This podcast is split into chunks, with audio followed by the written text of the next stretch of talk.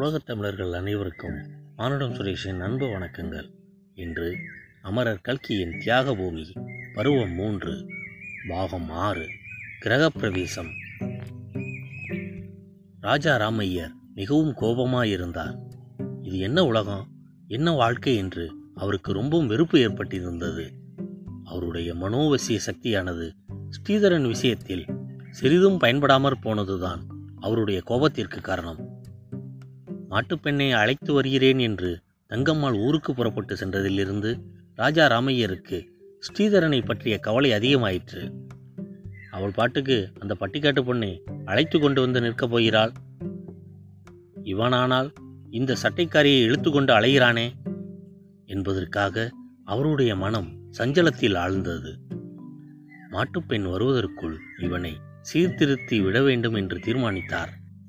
ஆகவே ஒரு நாள் ஸ்ரீதரனை அழைத்து தம் எதிரில் நிறுத்தி கொண்டு தம்முடைய காந்த கண்களின் சக்தியை அவன் பேரில் பிரயோகிக்கத் தொடங்கினார்.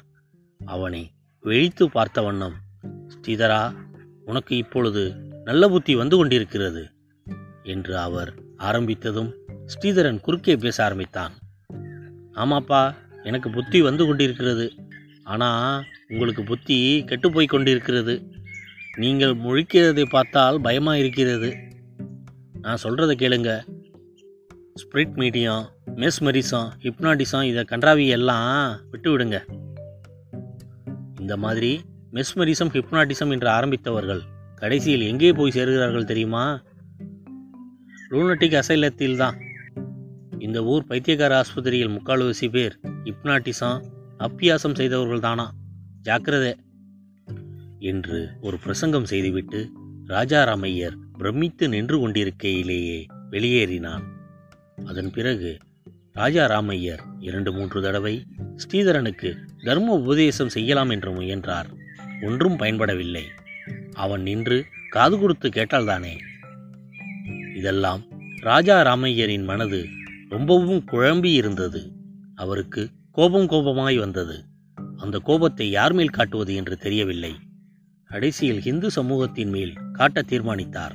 இந்து சமூகத்தில் உள்ள பாலிய விவாகம் வரதட்சணை முதலிய வழக்கங்களை பலமாக கண்டித்து பத்திரிகைகளுக்கு கட்டுரை எழுத வேண்டும் என்று முடிவு செய்தார். ராஜா ரமையர் இத்தகைய மனோநிலையில் இருந்தபோதுதான் ஒரு நாள் திடீரென்று தங்கம்மாள் சாவித்திரியை அழைத்து கொண்டு வந்தாள். அவர்களை பார்த்ததும் ராஜா ராமையர் என்ன தங்கம்? வருகிறத பற்றி தகவலே கொடுக்கலையே? ஒரு கடுதாசி கூட போடக்கூடாதா? என்றார். இதற்குள் சாவித்ரி மாமனாரின் அருகில் வந்து நமஸ்காரம் செய்தாள். அதை பார்த்த ராஜா ராமையர் வாடியம்மா வா. இந்த வீட்டுக்கு நீ ஒருத்தி தான் பாக்கியா இருந்தது. வந்துட்டே இல்லையோ? எங்களை எல்லாம் பைத்தியமா அடிச்சிட்டான். உன்னை என்ன பண்ண போறானோ? என்றார். சரிதான். வர்றதுக்கு முன்னாலேயே அவனை காபரா பண்ணாதீங்கோ. அவர் கிடக்கிறார். நீ மேலே மாடிக்க போடியுமா என்றாள். தன் மாமனார் பெரிய தமாஸ்காரர் என்றும் எப்போதும் வேடிக்கையும் பரிகாசமுமாய் பேசுவார் என்றும் சாவித்ரி கேள்விப்பட்டிருந்தாள். ராஜா ராமையர் சொன்னதை அந்த மாதிரி பரிகாசம் என்று அவள் நினைத்தாள். வாய்க்குள் சிரித்து கொண்டே அவள் மாடிப்படி ஏறி சென்றாள். இதுவரை இந்த பதிவை கேட்டுக்கொண்டிருந்த உலகத் தமிழர்கள் அனைவருக்கும் மானுடம் சுரேஷன் அன்பு வணக்கங்கள். அமரர் கல்கியின் தியாக பூமி வளரும். நன்றி வணக்கம். வாழ்க வளமுடன்.